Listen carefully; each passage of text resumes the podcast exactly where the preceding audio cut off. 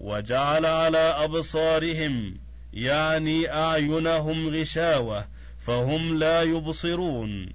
وروى ذلك السدي عن جماعة من الصحابة وأخرج ابن جرير عن ابن جريج قال الختم على القلب والسمع والغشاوة على البصر.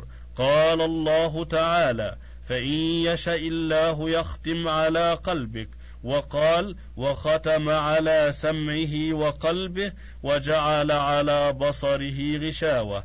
قال ابن جرير في معنى الختم والحق عندي في ذلك ما صح نظيره عن رسول الله صلى الله عليه وآله وسلم.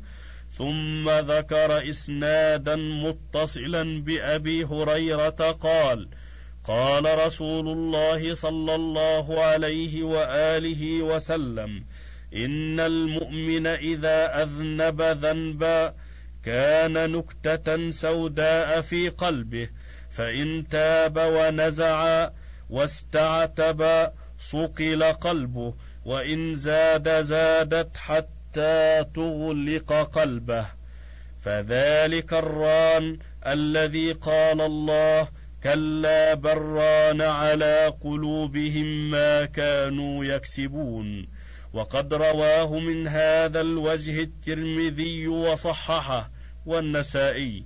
ثم قال ابن جرير فأخبر رسول الله صلى الله عليه وآله وسلم أن الذنوب إذا تتابعت على القلوب أغلقتها وإذا أغلقتها أتاها حينئذ الختم من قبل الله سبحانه والطبع فلا يكون إليها مسلك ولا للكفر منها مخلص. فذلك هو الختم الذي ذكره الله في قوله ختم الله على قلوبهم وعلى سمعهم نظير الطبع والختم على ما تدركه الأبصار من الأوعية والظروف التي لا يوصل إلى ما فيها إلا بفض ذلك عنها ثم حلها فذلك لا يصل الإيمان إلى قلوب من وصف الله أنه ختم على قلوبهم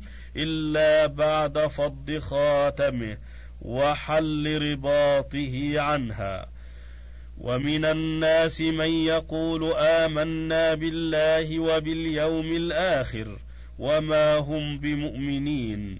يخادعون الله والذين آمنوا وما يخدعون إلا أنفسهم وما يشعرون.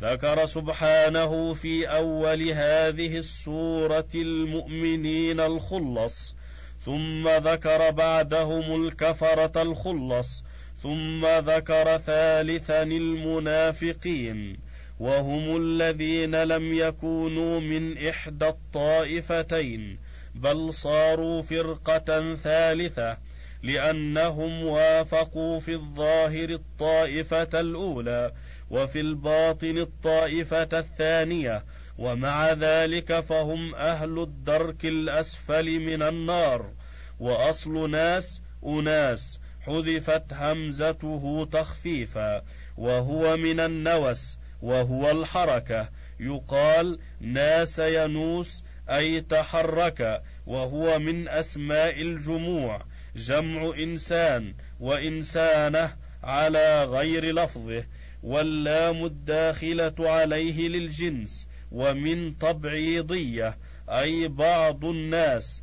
ومن موصوفة أي ومن الناس ناس يقول والمراد باليوم الآخر الوقت الذي لا ينقطع بل هو دائم أبدا. والخداع في أصل اللغة الفساد. حكاه ثعلب عن ابن الأعرابي وأنشد أبيض اللون رقيق طعمه طيب الريق إذا الريق خدع. وقيل أصله الإخفاء ومنه مخدع البيت الذي يحرز فيه الشيء حكاه ابن فارس وغيره. والمراد من مخادعتهم لله أنهم صنعوا معه صنع المخادعين. وإن كان العالم الذي لا يخفى عليه شيء لا يخدع. وصيغة فاعل تفيد الاشتراك في أصل الفعل فكونهم يخادعون الله والذين آمنوا يفيد أن الله سبحانه والذين آمنوا يخادعونهم والمراد بالمخادعة من الله أنه لما أجرى عليهم أحكام الإسلام مع أنهم ليسوا منه في شيء فكأنه خادعهم بذلك كما خادعوه بإظهار الإسلام وإبطان الكفر مشاكلة لما وقع منهم بما وقع منه.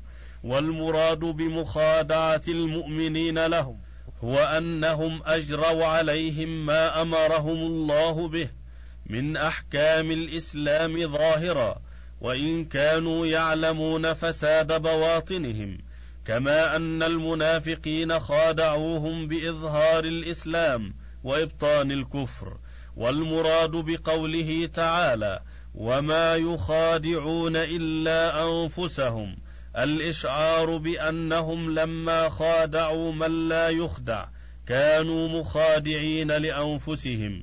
لأن الخداع إنما يكون مع من لا يعرف البواطن وأما من عرف البواطن فمن دخل معه في الخداع فإنما يخدع نفسه وما يشعر بذلك. ومن هذا قول من قال من خادعته فانخدع لك فقد خدعك وقد قرأ نافع وابن كثير وأبو عمرو يخادعون في الموضعين وقرأ حمزة وعاصم والكسائي وابن عامر في الثاني يخدعون والمراد بمخادعتهم أنفسهم أنهم يمنونها الأماني الباطلة وهي كذلك تمنيهم. قال أهل اللغة شعرت بالشيء فطنت قال في الكشاف والشعور علم الشيء علم حس من الشعار ومشاعر الإنسان حواسه والمعنى أن لحوق ضرر ذلك لهم كالمحسوس وهم لتمادي غفلتهم كالذي لا حس له والمراد بالأنفس هنا ذواتهم لا سائر المعاني التي تدخل في مسمى النفس كالروح والدم والقلب. وقد أخرج ابن إسحاق وابن جرير وابن أبي حاتم عن ابن عباس أنهم المنافقون من الأوس والخزرج ومن كان على أمرهم. وأخرج ابن جرير عن ابن مسعود أنه قال والمراد بهذه الآية المنافقون. وأخرج عبد الرزاق وابن جرير عن قتادة مثله وأخرج ابن المنذر عن ابن سيرين قال لم يكن عندهم شيء أخوف من هذه الآية ومن الناس من يقول آمنا بالله وباليوم الآخر وما هم بمؤمنين. وأخرج ابن سعد عن حذيفة أنه قيل له ما النفاق؟ قال أن يتكلم بالإسلام ولا يعمل به. وأخرج أحمد بن منيع في مسنده بسند ضعيف عن رجل من الصحابة أن قائلا من المسلمين قال يا رسول الله ما النجاة غدا؟ قال لا تخادع الله. قال وكيف نخادع الله؟ قال أن تعمل بما أمرك الله به تريد به غيره فاتقوا الرياء فإنه الشرك بالله. فإن المرائي ينادى يوم القيامة على رؤوس الخلائق بأربعة أسماء يا كافر يا فاجر يا خاسر يا غادر. ضل عملك وبطل أجرك فلا خلاق لك اليوم عند الله. فالتمس أجرك ممن كنت تعمل له يا مخادع وقرأ آيات من القرآن. فمن كان يرجو لقاء ربه فليعمل عملا صالحا. الآية وإن المنافقين يخادعون الله.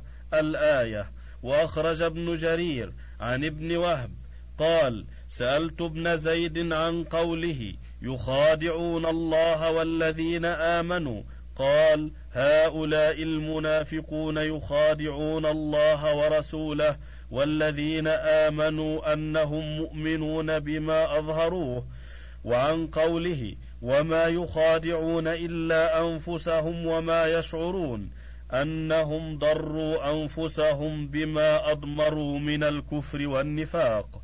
وأخرج ابن أبي حاتم عن ابن جريج في قوله يخادعون الله قال يظهرون لا إله إلا الله يريدون أن يحرزوا بذلك دماءهم وأموالهم وفي أنفسهم غير ذلك. في قلوبهم مرض فزادهم الله مرضا ولهم عذاب أليم بما كانوا يكذبون.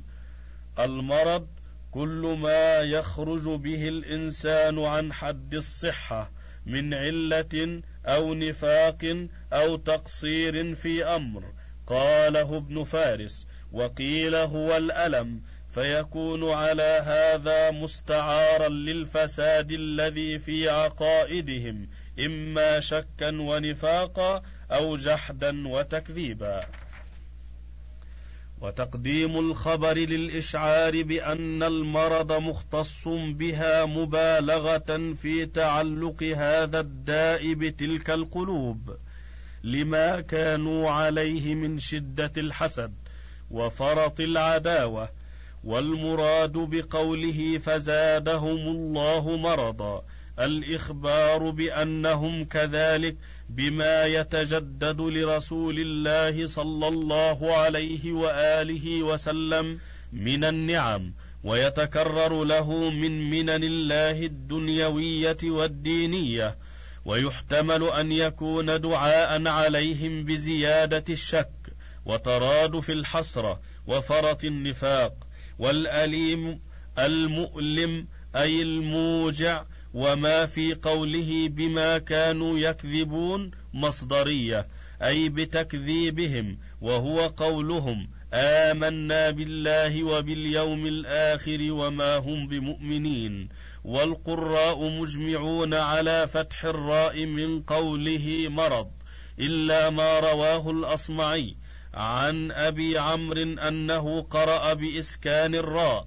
وقرأ حمزة وعاصم والكسائي يكذبون بالتخفيف والباقون بالتشديد. وقد أخرج ابن إسحاق وابن جرير وابن أبي حاتم عن ابن عباس في قوله تعالى في قلوبهم مرض قال شك فزادهم الله مرضا. قال شكا وأخرج عنه ابن جرير وابن أبي حاتم في قوله في قلوبهم مرض. قال النفاق ولهم عذاب أليم. قال نكال موجع بما كانوا يكذبون. قال يبدلون ويحرفون. وأخرج ابن جرير عن ابن مسعود مثل ما قاله ابن عباس أولا. وأخرج ابن أبي حاتم عن ابن عباس قال كل شيء في القرآن أليم فهو الموجع. وأخرج أيضا عن أبي العالية مثله وأخرج ابن جرير عن الضحاك مثله أيضا وأخرج عبد بن حميد وابن جرير عن قتادة في قلوبهم مرض أي ريبة وشك في أمر الله.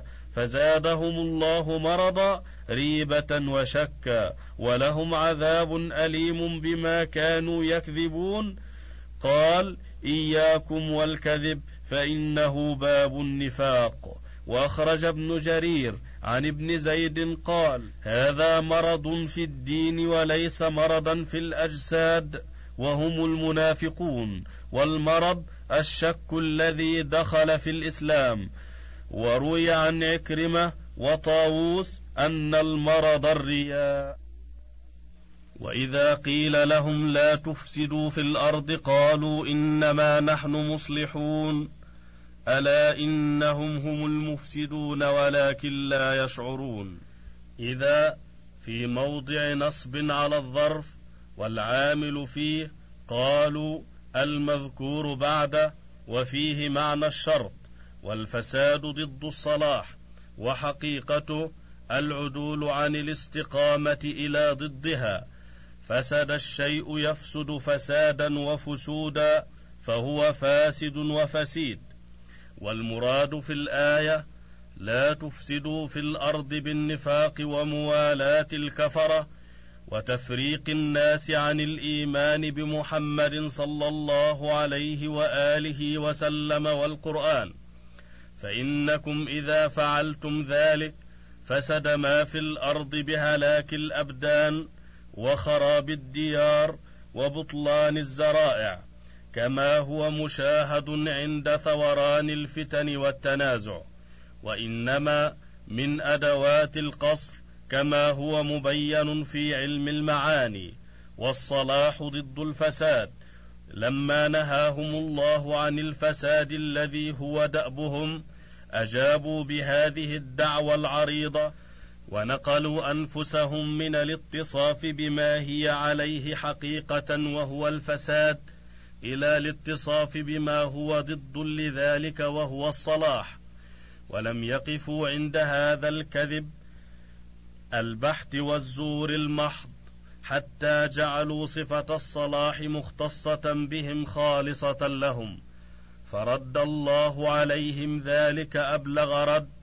لما يفيده حرف التنبيه من تحقق ما بعده ولما في إن من التأكيد وما في تعريف الخبر مع توسيط ضمير الفصل من الحصر المبالغ فيه بالجمع بين أمرين من الأمور المفيدة له وردهم إلى صفة الفساد التي هم متصفون بها في الحقيقة ردا مؤكدا مبالغا فيه بزيادة على ما تضمنته دعواهم الكاذبة من مجرد الحصر المستفاد من إنما.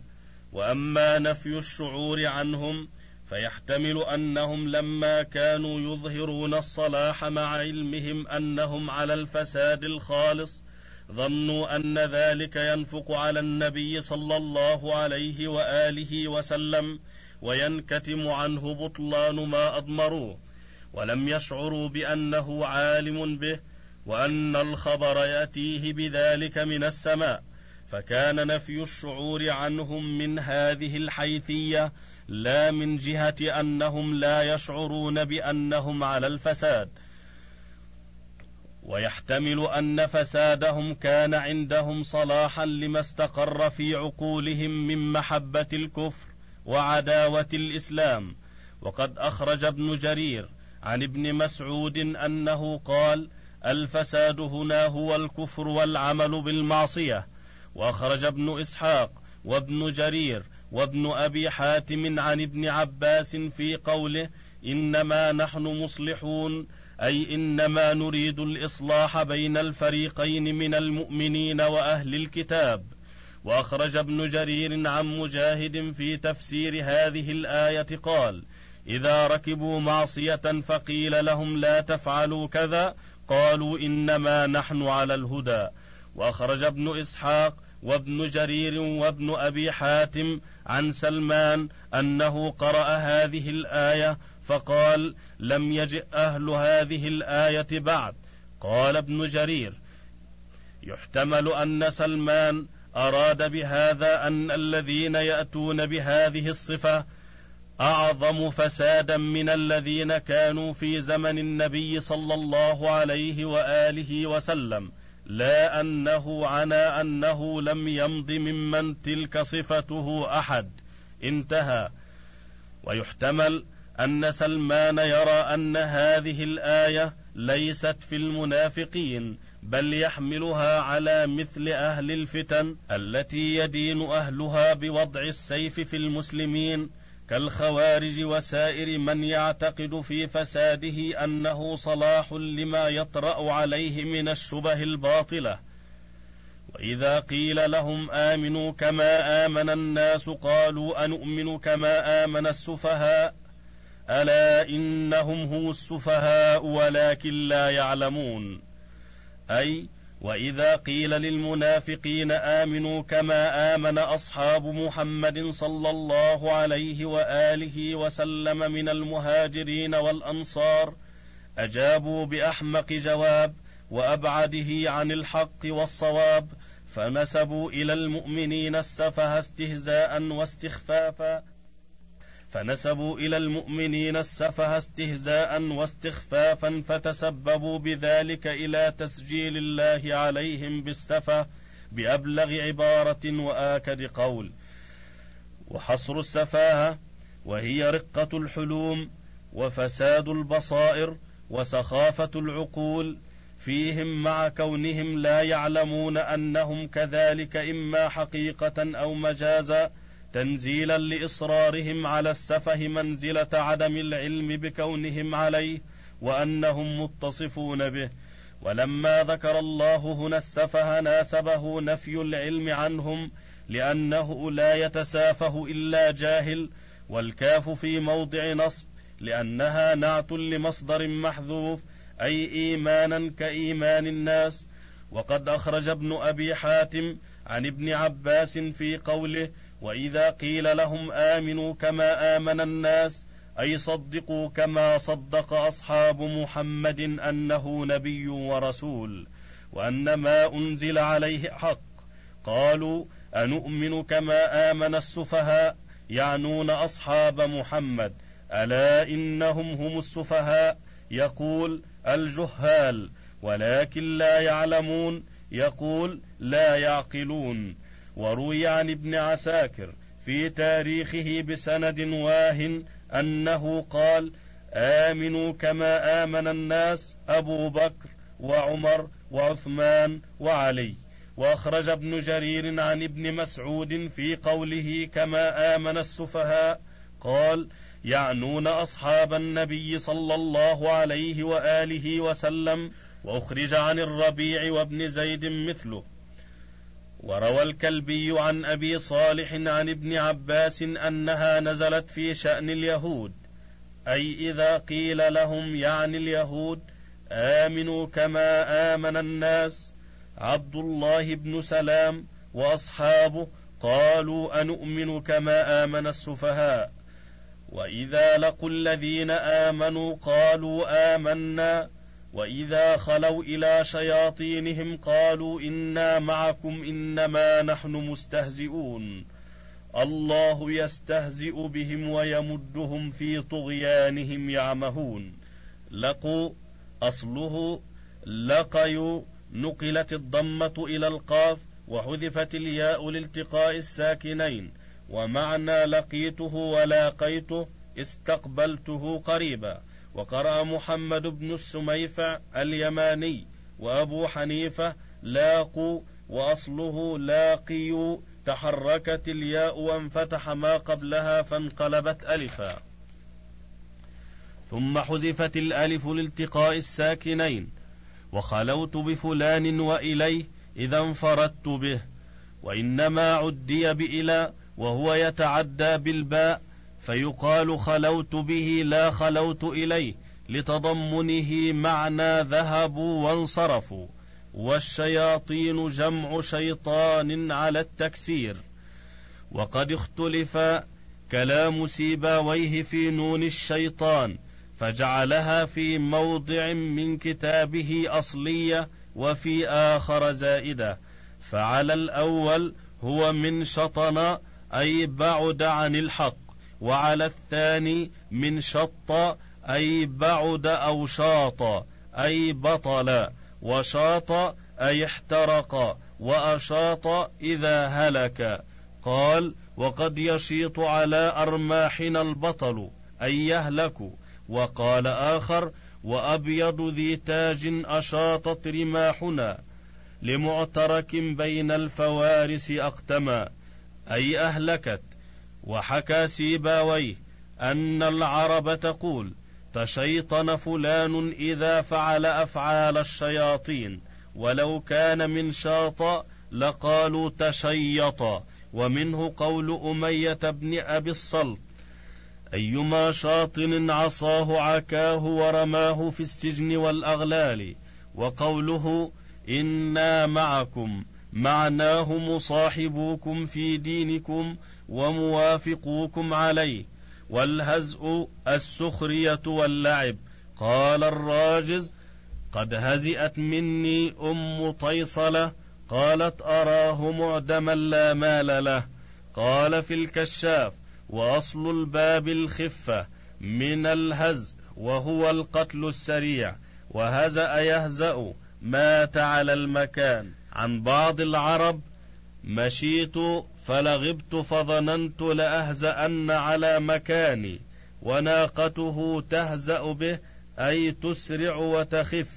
انتهى وقيل أصله الانتقام قال الشاعر قد استهزأوا منهم بألفي مدجج سراتهم وسط الصحاصح جثموا فأفاد قولهم إنا معكم أنهم ثابتون على الكفر.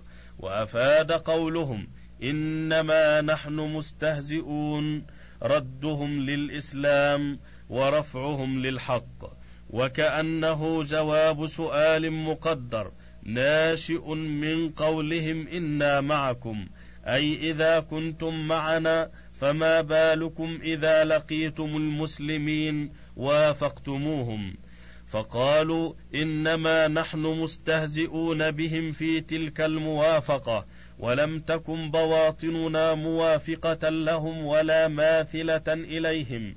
فرد الله ذلك عليهم بقوله الله يستهزئ بهم أي ينزل بهم الهوان والحقارة وينتقم منهم ويستخف بهم انتصافا منهم لعباده المؤمنين.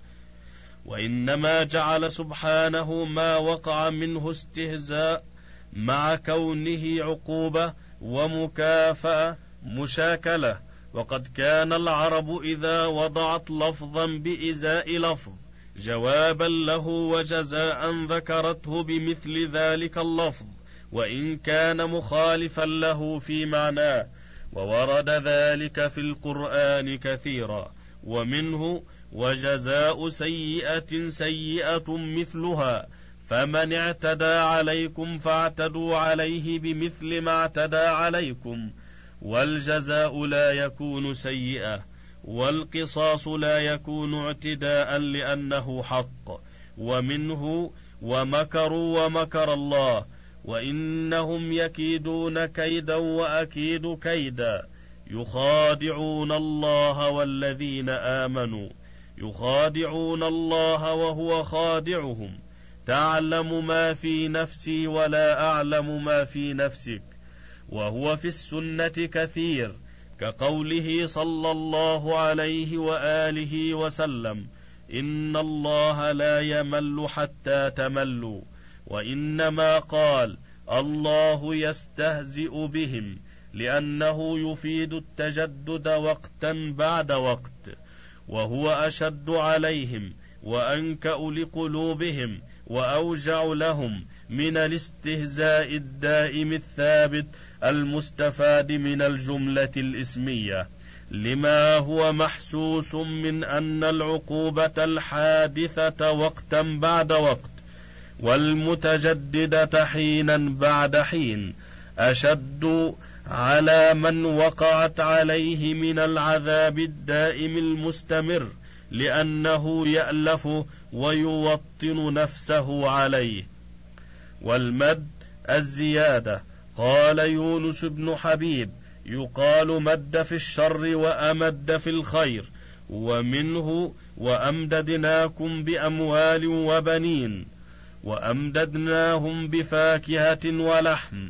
وقال الأخفش مددت له إذا تركته وأمددته إذا أعطيته. وقال الفراء واللحيان مددت فيما كانت زيادته من مثله. يقال مد النهر ومنه والبحر يمده من بعده سبعة أبحر. وأمددت فيما كانت زيادته من غيره. ومنه يمددكم ربكم بخمسة آلاف من الملائكة. انتهى الشريط الرابع وللكتاب بقية على الشريط التالي.